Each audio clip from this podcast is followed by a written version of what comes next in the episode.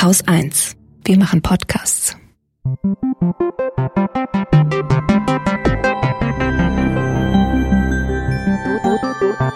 Anekdotisch. Evident. Herzlich willkommen zu einem neuen Nachschlag von Anekdotisch Evident. Heute wollen wir noch einmal um das Thema der vorletzten Sendung sprechen, nämlich das Thema Angst. Alex, ist bei dir noch mal irgendwie dieses Thema aufgetaucht seit der letzten Sendung, die ja nun auch schon einiges her ist? Ja, schon, ähm, weil ich über vieles gerade nachdenke, also so in dieser Zeit zwischen Weihnachten und und Silvester beziehungsweise bis zum 6. Januar das wird ja auch Rauhnächte genannt. Mhm. Die, diese, diese Zeit, das sind die Rauhnächte. So, wenn man so ein bisschen abergläubisch unterwegs ist oder das einfach bewusst als Ritual in sein Leben flechten möchte. Ich habe das diesmal gemacht dieses Jahr und habe gedacht, ich äh, nehme mir jetzt tatsächlich ein paar Tage am Stück Zeit, um über so ein paar Sachen zu reflektieren über die ich sonst nicht so nachdenke, die mich vielleicht weiterbringen oder die mich auch ängstigen, weil das ist die perfekte Zeit dafür. Und natürlich habe ich auch über die Angst nachgedacht und über das, das Grundgefühl der Angst, was ich manchmal habe, bevor ich schlafen gehe. Also wenn man nachts im Dunkeln wach liegt oder auch äh, gleich nach dem Aufstehen. Und mir ist eine Sache aufgefallen, und zwar, dass es ja durchaus menschlich und normal ist, schlechte Gefühle zu vermeiden. Mhm aber dass wir manchmal diese Gefühle zu sehr vermeiden wollen und das als etwas Erstrebenswertes betrachten, zum Beispiel Angst zu bekämpfen. Mhm. Zum Beispiel in meiner Kindheit, ja. Da habe ich sehr mit meiner Schüchternheit gekämpft, die im Grunde ja auch eine Angst war das war mit ganz viel Herzklopfen verbunden, mit einem Fluchtwunsch, mit Angst vor Demütigung und ausgelacht werden. Und ich habe immer zu gedacht, das war wie so ein zwanghafter Gedanke, ich muss mutiger sein, ich muss mich überwinden. Es ist nicht gut, Angst zu haben. Ich muss mich Sachen trauen, ich muss ins kalte Wasser springen. Ich muss also Dinge tun, die mir total zuwider sind, sonst bin ich anders und bleibe anders. Das war so der große Horror. Und natürlich kam dann auch immer so als Ratschlag von den Erwachsenen, trau dich mal mehr, geh mal mehr aus dir heraus und so.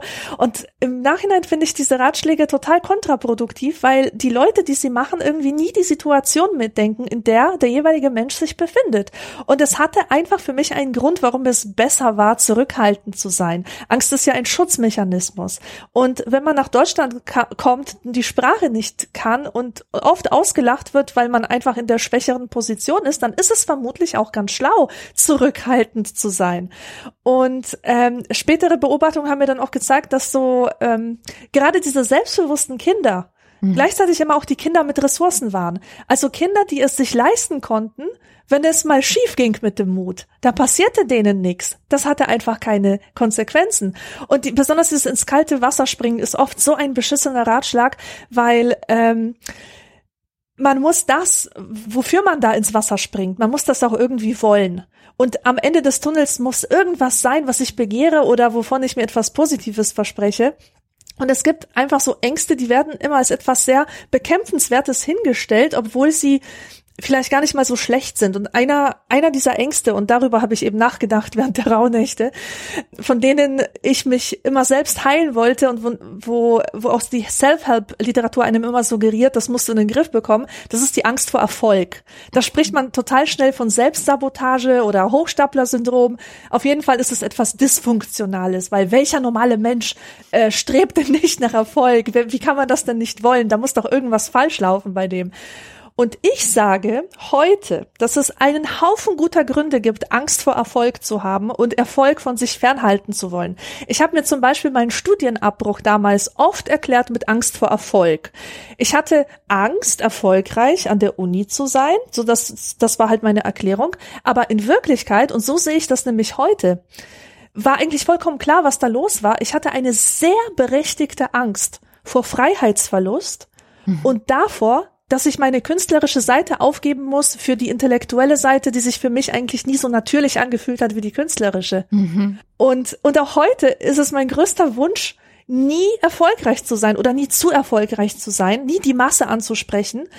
Ähm, weil ich glaube, dass da sehr viele Werte bedroht wären, die mir sehr viel bedeutet. Freiheit, Vielseitigkeit, Kreativität, die Möglichkeit, mich jederzeit in jede mögliche äh, ähm, Richtung zu entwickeln. Das, wenn ich das nicht hätte, das wäre wirklich bedrohend und mittlerweile ist es für mich überhaupt kein Grund, mich zu grämen, dass ich Angst vor Erfolg habe. Nein, ich bin stolz darauf, Angst davor zu haben, weil es mir hilft, meine Integrität zu bewahren. Mhm. So, das war, glaube ich, die Haupterkenntnis, die ich hatte in der Sendung, seit, also seit wir die Sendung gemacht haben. Wunderschön, gefällt mir voll gut. Ich hatte so eine ähnliche Erkenntnis in den Rau Rauhnächten, wobei es bei mir nicht um Angst ging oder um ähm, Erfolg oder so, sondern dass ich das Gefühl hatte, so es ist genug. Also gar nicht nach mehr zu streben, sondern für mich zu finden, hey, es ist gerade voll genug und ich strebe jetzt für das kommende Jahr nicht danach, noch mehr zu machen, mehr Projekte, mehr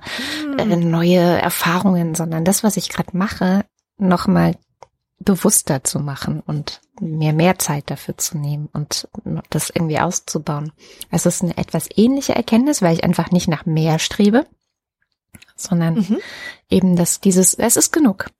Und das ähm, fand ich jetzt auch ganz schön. Hat, hat aber tatsächlich nichts mit Angst zu tun. Was mit Angst zu tun hat und mir äh, zwischendrin begegnet ist, ist ein Podcast, eine Folge eines Podcasts, den ich sowieso ganz gerne höre, die Esra Klein Show von mittlerweile der New York Times. Davor war er bei Vox. Esra Klein ist ein US-amerikanischer Podcast-Host, der ähm, mir sehr, sehr am Herzen liegt, weil er so wie ich auch gerne liest. Also der erschließt sich die Welt über Bücher, über das Lesen, viel über Bücher, die in der Sachliteratur sind, aber immer so ein bisschen so ein ähnlicher Bereich wie anekdotisch evident, würde ich sagen. Also es hat immer mit dem Leben zu tun, aber es kann auch mal so ein bisschen in den Bereich Politik, Politik, Wirtschaft, sowas reingehen. Aber es ist immer sehr lebensnah, sehr anekdotisch am Ende auch. Und der hat eine Folge gemacht über Angst, also Anxiety und wie man Angst als Gewohnheit, die man hat, Angst als Gewohnheit betrachtet, auch verlernen kann, weil man kann Gewohnheiten verlernen. Und ähm, hatte da einen Autor eines Buches, den, äh, der sich eben sehr viel mit Bewohn Gewohnheiten beschäftigt und als Unteraspekt davon auch Angst mit dabei ist. Und das fand ich wahnsinnig spannend, weil so das, das ähm, Hauptcharakteristikum oder, oder das, die Hauptbotschaft, die ich mitgenommen habe, war auch Angst wird irgendwann zu einer Gewohnheit. Also wenn ich ganz oft da sitze, weiß ich nicht, oder abends oder nachts, ich wache auf und ähm, ich mache mir viele Gedanken. Das sind so Gedankenkreise, die ich auch vielleicht gar nicht stoppen kann. Und ich mache mir Sorgen, was, woher kommt es eigentlich? Und dieser Blick auf Angst als eine Gewohnheit geht eben davon aus, dass das Gehirn immer die Dinge beibehält und tut, also mehr tut, von denen es eine Belohnung erhält sozusagen. Also das ist so dieses dopaminerge System im Kopf, das sogenannte Be Belohnungssystem. Und ähm, dann hat Ezra Klein so gefragt, der eben selbst auch mit Angst zu tun hat. Deswegen war es für ihn auch ein Thema, was ihm sehr am Herzen lag, dass es erstmal kontraintuitiv klingt. Ich habe Angst und mein Gehirn belohnt mich dafür, aber das spürt man ja gar nicht. Also im Gegenteil, man, man hat ja das Gefühl, dass die Angst eigentlich etwas ist, was man nicht gerne hat und das Grübeln über Dinge, die einem Angst machen, etwas ist, was man nicht gerne tut und dass es eigentlich keine Belohnung davon gibt. Aber dann hat der Gast, dessen Name ich total vergessen habe, aber ich pack das natürlich alles in die Show Notes, meinte so, na ja, also es ist halt für das Gehirn das Gefühl, es ist besser, Angst zu haben und zu grübeln, als nichts zu tun. Und hat er so ein ganz schönes Beispiel gebracht. Also man stelle sich vor, man hat irgendwie ein Kind und dieses Kind ist jetzt 18 und darf zum ersten Mal Auto fahren. Und man gibt diesem Kind die Autoschlüssel vom einem Auto und es fährt los, Freitagabend Party mit den Freunden. Und dann ist es weg. Und man sitzt zu Hause und wartet, dass das Kind nach Hause kommt. Und was passiert, während man da sitzt? Man hat natürlich Angst und man macht sich Sorgen. Und äh, man könnte jetzt sagen, ähm, wenn man nicht zu Hause sitzen würde und sich Sorgen machen, würde das auch nichts an der Situation ändern. Also mhm. die Angst ist eigentlich nichts, die irgendetwas ändert oder dadurch, dass man sich Sorgen macht, schützt man das Kind nicht. Also es ist ja kein aktiver Vorgang, der dazu ja. beiträgt, dass hinterher das Kind wieder heil nach Hause kommt. Mhm. Trotzdem, wenn dann das Kind heil nach Hause kommt, ist es irgendwie so eine Art Belohnung und man hat vor allem das Gefühl, dass man ah. die ganze Zeit etwas getan hat. Mhm, es fühlt sich verstehe. besser an, als nichts zu tun. Es fühlt sich besser ja. an, sich Sorgen zu machen, als einfach den Abend zu genießen, ein Glas Wein aufzumachen, einen geilen Film zu gucken und nicht an das Kind zu denken. Man hätte ein schlechtes Gewissen, wenn man sich nicht um das Kind sorgen würde. Also einerseits hat man die Illusion von Kontrolle und andererseits ja. ist dann die Belohnung umso größer. Mhm. Nach dem Prinzip, je tiefer du fällst, desto größer die Euphorie, wenn du wieder aufsteigst. Genau. Und insofern, also einerseits, genau, man hat das Gefühl, man tut was und, ähm, und ich kann, ich kam ja von der Klimaangst. Und tatsächlich ist es, glaube ich, etwas, was vielleicht viele Leute in Bezug auch auf das Klima haben, dass es immerhin besser ist, Angst zu haben und sich Sorgen zu machen, als nichts zu tun. Mhm. Und das ist mir wirklich wie so ein Aha, ja, natürlich. Also es, es klingt total kontraintuitiv und es ist irgendwie auch vielleicht nochmal diskussionswürdig und es ist jetzt eine Theorie von einem Wissenschaftler und andere haben vielleicht andere Theorien. Aber ähm, so diese Idee, dass auch Angst eine Gewohnheit ist und man deswegen, und dann erklärt er eben ganz gut an anderen Beispielen, Gewohnheiten kann man verlernen. Und, und da hat er dann auch nochmal so ein ganz schönes Bild, beziehungsweise das ist einfach auch so ein bisschen der Stand der Forschung, dass du halt mit Gedanken die Gewohnheiten nicht verlernen kannst. Also du kannst nicht deine Gewohnheiten verlernen, indem du dir vornimmst, so und ab jetzt habe ich keine Angst mehr. Das wäre zwar mhm. toll, aber es funktioniert ja nicht. Das ist, wie du erzählt hast in deiner Kindheit, dann die Erwachsenen gesagt haben, trau dich doch mal und ist doch nicht so schlimm. Das bringt halt alles gar nichts, mhm. sondern Gewohnheiten verlernst du nur mit deinem fühlenden Körper.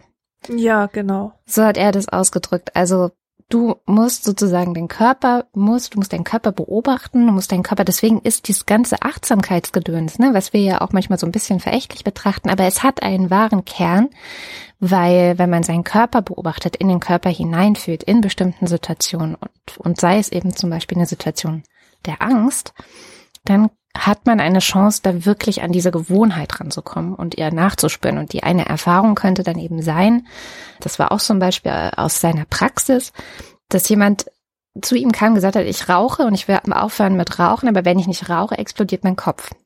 Mhm.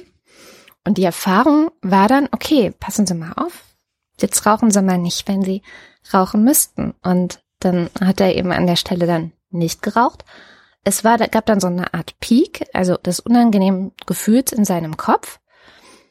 Und nach dem Peak ging es wieder bergab. Und diese Erfahrung, ne, die, die, die hat, der hat ja danach gespürt, dass es sozusagen ein, ein Gipfel des negativen Gefühls zwar gibt, aber danach geht's wieder bergab.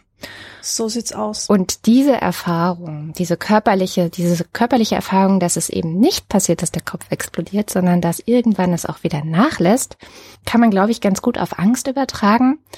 Ähm, und da noch, noch ein Hörtipp. Ich hatte in der Zwischenzeit nämlich einen Podcast aufgenommen, auch zu dem Thema mit Marina Weißband, die ist auch Psychologin, aber auch ähm, Beteiligungspädagogin. Also die dreht sich ganz viel so um Beteiligung und Selbstwirksamkeit auch als ein Mittel, um Leute ja politisch zu engagieren. Und sie hat eben auch gesagt, das, was in einer zum Beispiel konkreten Paniksituation hilft, also wenn man da sitzt und merkt, man hat eine Panikattacke, ist in den Körper reinzugehen und zum Beispiel durch Atmen, also so ganz bewusstes tiefes Atmen, dem Körper zu signalisieren, dass alles in Ordnung ist. Also gar nicht über Gedanken versuchen, so dieses, was ich zum Beispiel mal gelernt habe in diesem ganzen Zusammenhang mit Depression war, man müsse sich selber sagen, stopp. Und im Grunde, was ich jetzt von Marina gehört habe, aber auch eben von diesem Wissenschaftler bei Ezra Klein, ist, dass das nicht funktioniert. Du kannst nicht mit Gedanken deine Gedanken stoppen, sondern du kannst den Körper benutzen, um deine Gedanken zu stoppen. Also der Körper mhm. kann durch die Gefühle, die er hat, sagen, okay, ich atme tief und dadurch signalisiert mein Körper meinem Gehirn, dass alles in Ordnung ist. Ich habe auch noch einen Tipp, weil Atmen ist nicht jedermanns Sache. Also viele Leute haben Probleme mit Atmen. Also ich zum Beispiel, ich, ich muss mich sehr überwinden, um tief einzuatmen, wenn ich keinen Bock habe, tief zu atmen, sondern in so einem Hyperventilationsmodus bin. Und mir hilft ein Trick, sich in der Gegenwart zu verankern, indem man einfach schaut, welche fünf Dinge höre ich gerade, mhm. welche fünf Dinge rieche ich, welche fünf Dinge schmecke ich, das ist vielleicht nicht ganz so einfach, was sehe ich bewusst. Und wenn man das so durch seinen Kopf gehen lässt, dann ist das, als würde man kleine Anker auswerfen, die dich zurückholen aus diesem Schwebezustand der Ängstlichkeit, des komischen Gefühls auf die Erde und du merkst, hey, ist alles in Ordnung. Mhm. Alles unter Kontrolle. So geht's auf. Aber es läuft immer irgendwie über den Körper. Genau. Es läuft immer über den Körper und dass man den Körper benutzt, um den Gedankenstrom irgendwie zu beruhigen und ein bisschen wieder woanders hinzulenken.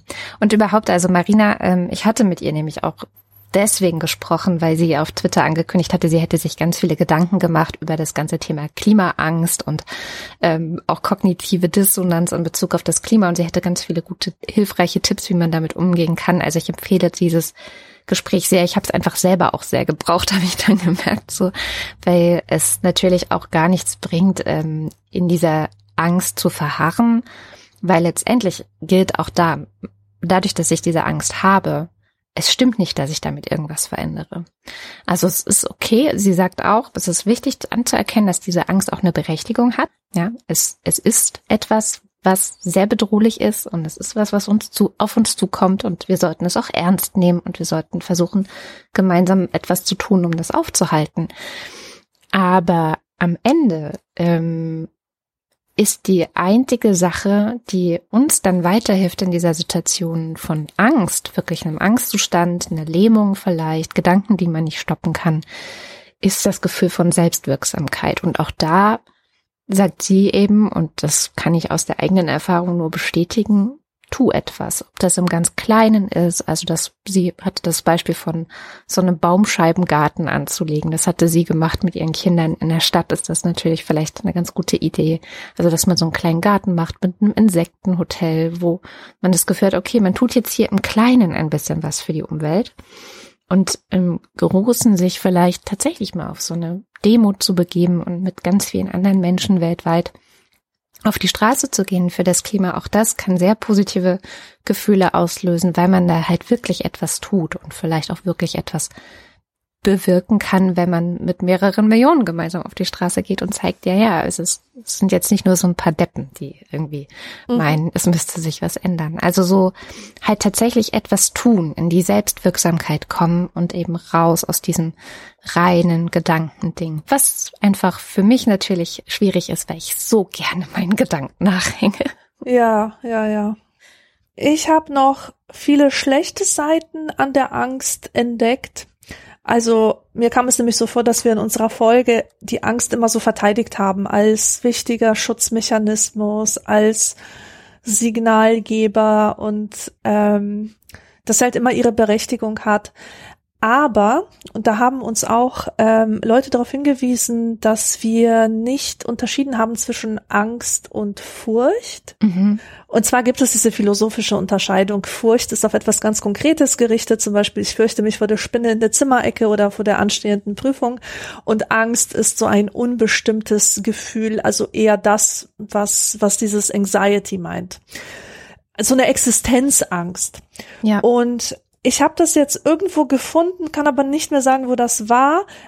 Äh, der Gedanke, dass Ängste Lügen erzählen. Dass sie dich belügen mit bestimmten Überzeugungen, die die dir total wahr vorkommen, aber einfach nicht stimmen. Und ich konnte eigentlich bei jedem einzelnen Punkt für mich sagen, dass es für mich so zutrifft, dass diese Angst mich täuscht. Und ich sage jetzt mal gerade die Punkte. Mhm. Und zwar eine so eine Grundüberzeugung ist, alle sehen deine Fehler. Alle starren auf das, was an dir nicht in Ordnung ist.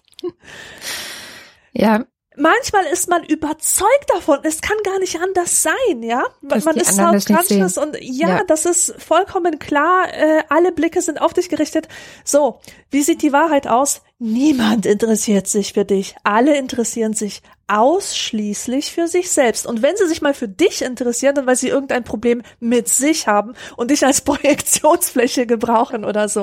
Also das kann man sich echt hinter die Ohren schreiben, dass das in den allerseltensten Fällen zutrifft, auch wenn es einem sehr wahr vorkommt. Mhm. Oder ein weiterer Fall, ich bin nicht bereit, dies oder jenes zu tun.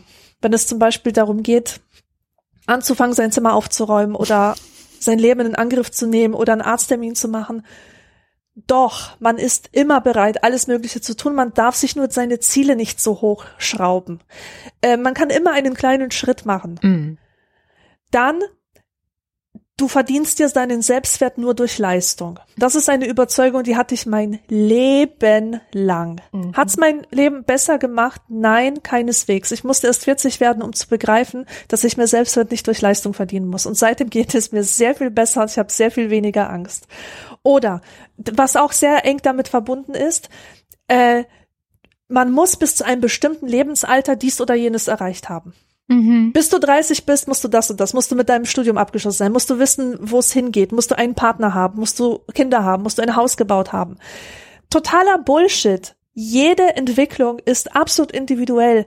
Und die letzten beiden Punkte schließlich, die ich auch toll fand, die Angst, es wird sich nie etwas verändern.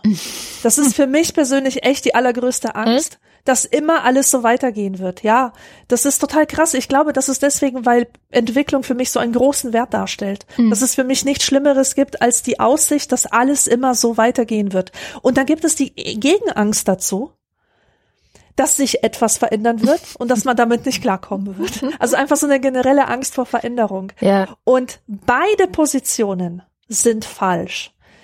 Es verändert sich immer etwas Sowieso. Also das stimmt, also diese Überzeugung, es wird sich nie etwas verändern, alles wird so weitergehen, das stimmt nicht. Das stellt sich auch immer wieder in meinem Leben als falsch heraus. Irgendwie kommt immer was, was die Sachen doch verändert.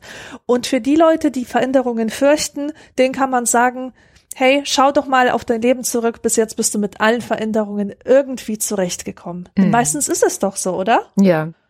Auch ja, wenn es unvorstellbar erscheint. Und warum ist es so unvorstellbar? Weil auch wieder die Angst dir die, den Hals zuschnürt und deinen Blickwinkel verengt und alles ganz dunkel macht. Angst, ich stelle mir Angst immer so als, als kleines Schrumpfmonster vor. Äh, das begrenzt einfach die, die Welt auf die Größe einer Modelleisenbahn und du kannst dir nichts dahinter vorstellen. Ja.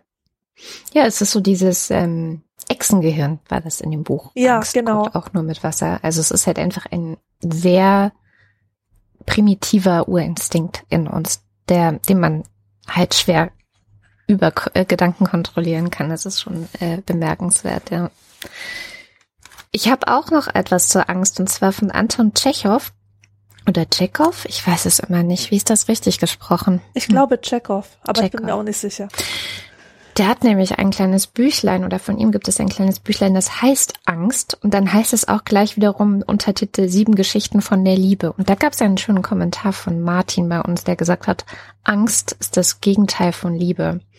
Mhm. Ähm, aber da komme ich gleich noch zu. Was ich äh, vorlesen wollte aus diesem Buch war eine Passage, also das ist ein nettes Bücher, finde ja sowieso Chekhov total großartig, wie er schreibt. Ähm, ist eine Passage, also das Buch ist ansonsten gar nicht so viel über die Angst, aber diese Passage ist so, finde ich, so treffend für eine, ja, wie, wie du gerade auch gesagt hast, so eine Grundangst, die irgendwie so ganz tief sitzt und die man irgendwie kaum zu greifen bekommt und die auch einfach schlecht ist, weil sie einen lähmt. Und äh, zwar aus der Geschichte Angst, Erzählung meines Freundes und tatsächlich erzählt ein Freund von einem Erzähler, wie er seine Angst empfindet. Und äh, daraus lese ich mal eine kleine Passage vor. Was macht Ihnen eigentlich Angst? fragte ich. Alles macht mir Angst, antwortete er. Ich bin von Natur aus nicht tiefgründig und habe wenig Interesse an Fragen wie dem Jenseits, dem Schicksal der Menschheit und wage mich selten in himmlische Höhen. Angst macht mir hauptsächlich das Alltagsleben, vor dem sich niemand von uns verstecken kann. Ich bin unfähig zu unterscheiden, was an meinen Handlungen wahr ist und was Lüge. Also machen Sie mir Sorge. Ich erkenne, dass Lebensumstände und Erziehung mich in einen engen Kreis der Lüge eingesperrt haben, dass mein Leben nichts anderes ist als die tägliche Sorge, mich selbst und andere zu betrügen und das nicht mal zu bemerken. Und mich ängstigt der Gedanke, ich könnte bis zu meinem Tode aus dieser Lüge nicht herausfinden. Heute tue ich etwas und morgen schon begreife ich nicht mehr, wozu ich es getan habe. In Petersburg trat ich den Dienst an und bin erschrocken. Ich kam hierher, um Landwirtschaft zu betreiben und bin ebenfalls erschrocken. Ich sehe, dass wir zu wenig wissen und deshalb jeden Tag Fehler begehen ungerecht sind, verleumden, fremdes Leben zerstören, all unsere Kräfte für Unsinn verausgaben, der unnötig ist und uns am Leben hindert. Und das macht mir Angst, denn ich begreife nicht, wozu und für wen das alles nötig ist. Ich, mein Lieber, begreife die Menschen nicht und habe vor ihnen Angst. Ich habe Angst, die Bauern anzusehen. Ich weiß nicht, für welche höheren Ziele sie leiden und wofür sie leben. Wenn das Leben Genuss bedeutet, dann sind sie überflüssige, nutzlose Menschen. Wenn jedoch Sinn und Ziel des Lebens die Not ist, die auswegslose, hoffnungslose Unwissenheit, dann begreife ich nicht, für wen und wozu das alles nötig ist. Niemanden, nichts begreife ich. Versuchen Sie doch mal, dieses Individuum da zu begreifen. Versetzen Sie sich in seine Lage. Und diesen Ausschnitt, ich habe das gelesen, habe gedacht, oh Mann, das ist ein Gefühl, was ich so gut nachvollziehen kann. So eine ja grundsätzliche Angst vor dem Leben an sich, davor, dass das alles irgendwie nicht stimmt, dass die anderen Menschen vielleicht, also einerseits die anderen Menschen, man sie nicht versteht, andererseits irgendwie ja, sie einem so ein schlechtes Gewissen machen. Warum kann man aber auch wieder nicht richtig festhalten und alles fühlt sich irgendwie falsch an. Also das ist tatsächlich eine eine Form auch von Angst, die ich lange mit mir rumgeschleppt habe und die ich sehr schwer greifbar finde, die auch manchmal wieder so ein bisschen reinkommt, sehr eng bei mir auch verbunden ist mit meiner Depression. Also die kommt manchmal so ein bisschen zurück, ist dann ein paar Tage da und geht zum Glück wieder.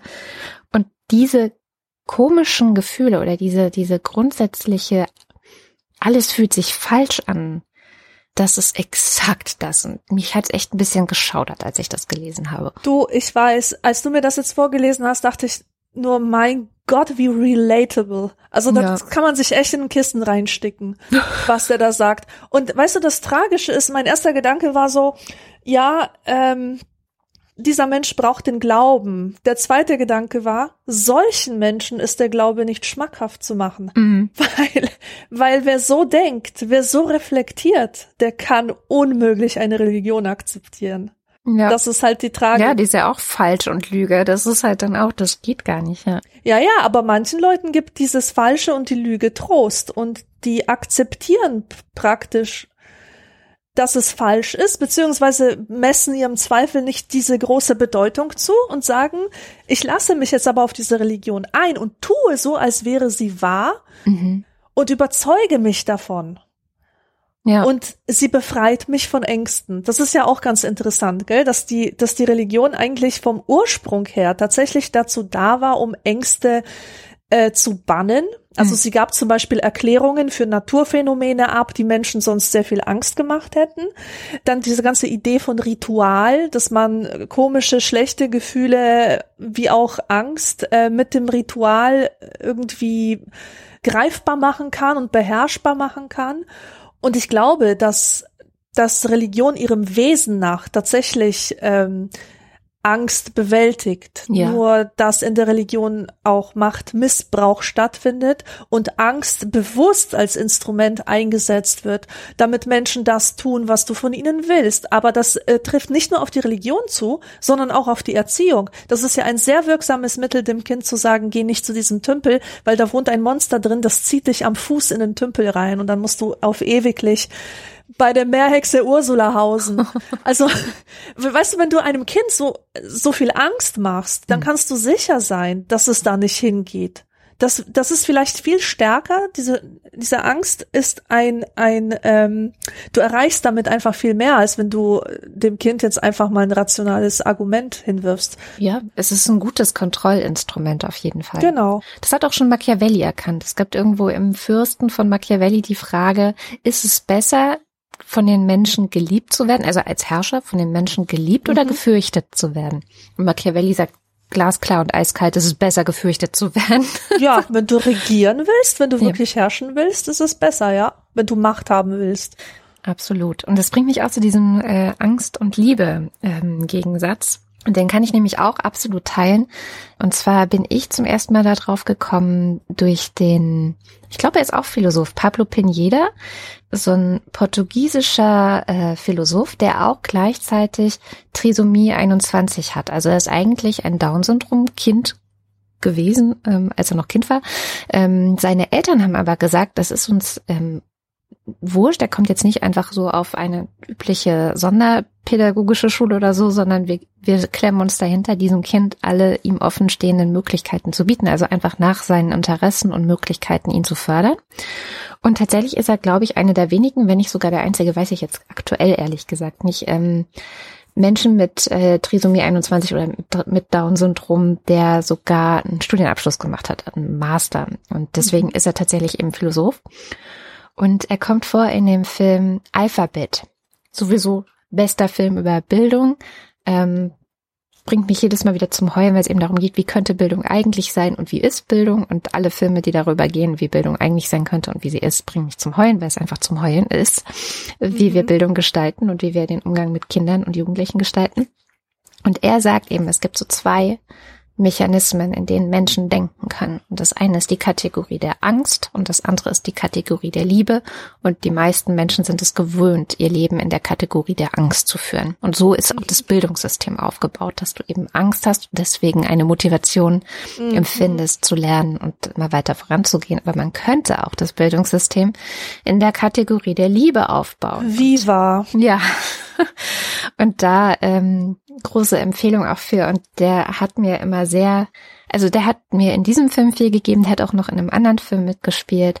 Ähm, und ich finde ihn einen der wichtigsten Denker ähm, in Bezug auf, wie könnten Menschen so miteinander das Leben gestalten, weil ich glaube, diese Unterscheidung von bleib doch nicht, oder Kategorie der Angst, Kategorie der Liebe und bleib doch, versuch doch so viel es geht aus dieser Kategorie der Angst rauszutreten und in die Kategorie der Liebe überzutreten, egal was du machst. Also könntest ja sogar, und das macht er auch, oder versucht es eben auch zu denken, die ganze Wirtschaft und wie gehen wir mit international, international miteinander um, was machen wir mit Geflüchteten. Ne? Also da zum Beispiel sieht man ja, finde ich insbesondere, dass es eben die Menschen gibt, die in der Kategorie der Liebe handeln und einfach damals 2015, aber bis heute alles tun, um Geflüchtete als Menschen aufzunehmen und ähm, dafür zu sorgen, dass sie ein gutes Leben haben können. Und aber es gibt eben auch die, die mit der Angst spielen. Und die Angst vor Geflüchteten, finde ich, ist eine der krassesten ähm,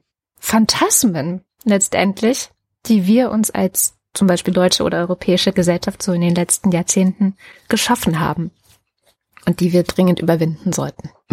Mhm. Ja, also ich habe jetzt nichts mehr hinzuzufügen. Ich auch nicht. Ich habe meine beiden Podcast-Tipps angebracht und meinen Buchtipp und Pablo Pineda ja. ist sogar auch mit dabei. Also, aber es ist tatsächlich ein Thema, das ja wahrscheinlich auch nie fertig sein wird, weil es ja. etwas ist. Zu menschlich ist. Ja, wo alle immer dran knabbern werden. Ja. Na dann würde ich sagen, wir hören uns wieder beim nächsten Mal, bei der nächsten Sendung. Thema verraten wir mal noch nicht. Das soll eine Überraschung sein. Und äh, vielen Dank, falls ihr äh, anekdotisch evident unterstützt, denn ihr ermöglicht es, dass es diesen Podcast gibt, dass es diesen Podcast auch ohne Werbung geben kann. Und falls ihr das noch nicht macht, dann wäre es total lieb, wenn ihr mal vorbeischaut auf anekdotisch-evident.de. Da findet ihr die Möglichkeiten, wie ihr vielleicht auch ein bisschen was in den Topf werfen könnt, damit es uns auch weiterhin gibt und auch werbefrei. Und dann würde ich sagen, bis zum nächsten Mal. Bis zum nächsten Mal. Tschüss.